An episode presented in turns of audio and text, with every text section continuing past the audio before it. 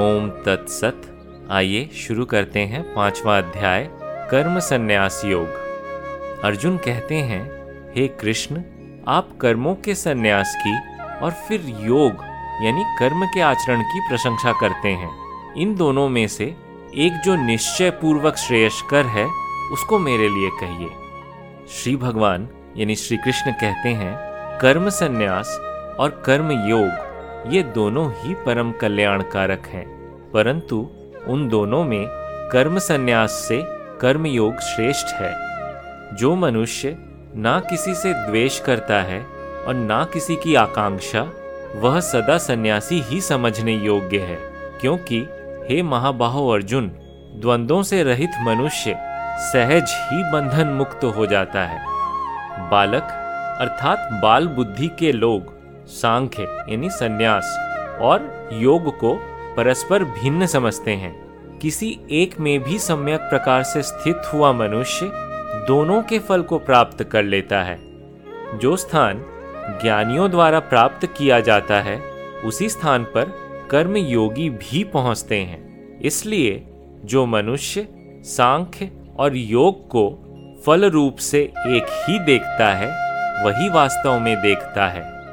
परंतु हे महाबाहो अर्जुन, योग के बिना संन्यास प्राप्त होना कठिन है।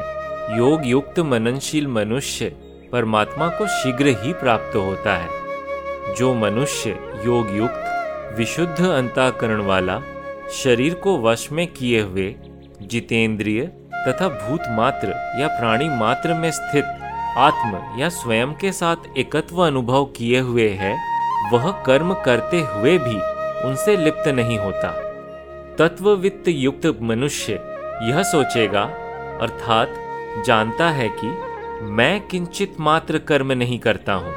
देखता हुआ, सुनता हुआ, स्पर्श करता हुआ, सूंघता हुआ, खाता हुआ, चलता हुआ, सोता हुआ, श्वास लेता हुआ, बोलता हुआ, त्यागता हुआ, ग्रहण करता हुआ तथा आँखों को खोलता और बंद करता हुआ, वह निश्चयात्मक रूप से जानता है कि सब इंद्रियाँ अपने अपने विषयों में विचरण कर रही है।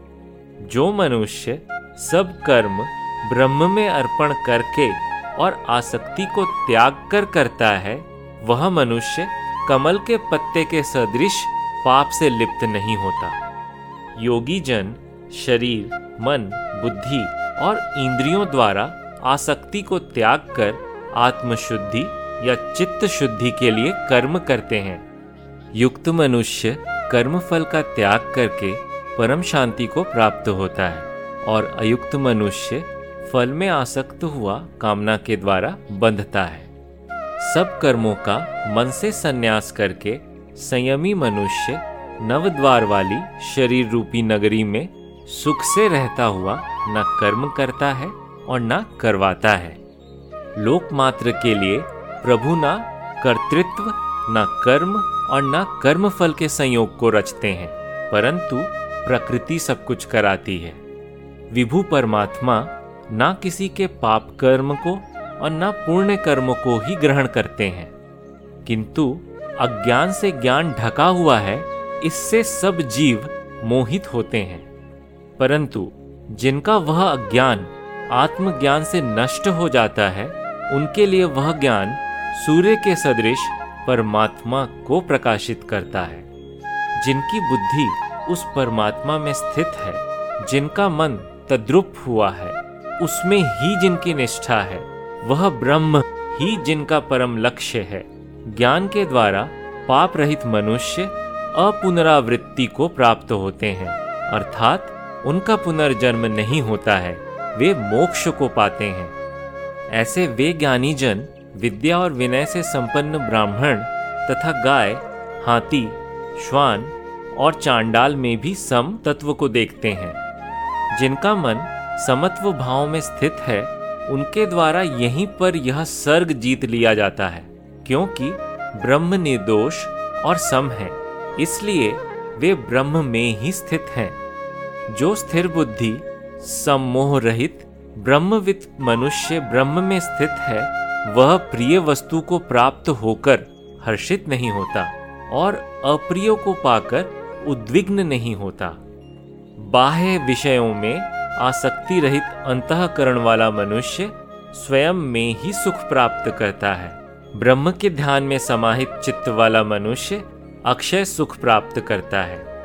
हे कौनते इंद्रिय तथा विषयों के संयोग से उत्पन्न होने वाले जो भोग हैं, वे दुख के ही हेतु होते हैं, क्योंकि वे आदि अंत वाले हैं। बुद्धिमान मनुष्य उनमें नहीं रमता। जो मनुष्य इसी लोक में शरीर त्यागने के पूर्व ही काम और क्रोध से उत्पन्न हुए वेग को सहन करने में समर्थ है, वह योगी, युक्त और सुखी मनुष्य है। जो मनुष्य अंतरात्मा में ही सुख वाला, स्वयं या आत्म में ही आराम वाला, तथा स्वयं या आत्म में ही ज्ञान वाला है, वह योगी ब्रह्म रूप बनकर ब्रह्म निर्वाण अर्थात परम मोक्ष को प्राप्त होता है। वे ऋषिगण मोक्ष को प्राप्त होते हैं, जिनके पाप नष्ट हो गए हैं, जो छिन्न संशय, संयमी और भूत मात्र या प्राणी मात्र के हित में रमने वाले हैं। काम और क्रोध से रहित, संयत चित्त वाले तथा स्वयं को जानने वाले यतियों के लिए सब ओर मोक्ष या ब्रह्म आनंद विद्यमान रहता है। बाह्य विषयों को बाहर ही रखकर, नेत्रों की दृष्टि को भ्रकुटी के बीच में स्थित करके तथा नासिका में विचरण करने वाले प्राण और अपान वायु को सम करके जिस मनुष्य की इंद्रियाँ, मन और बुद्धि संयत है ऐसा मोक्ष परायण मुनि इच्छा भय और क्रोध से रहित है वह सदा मुक्त ही है।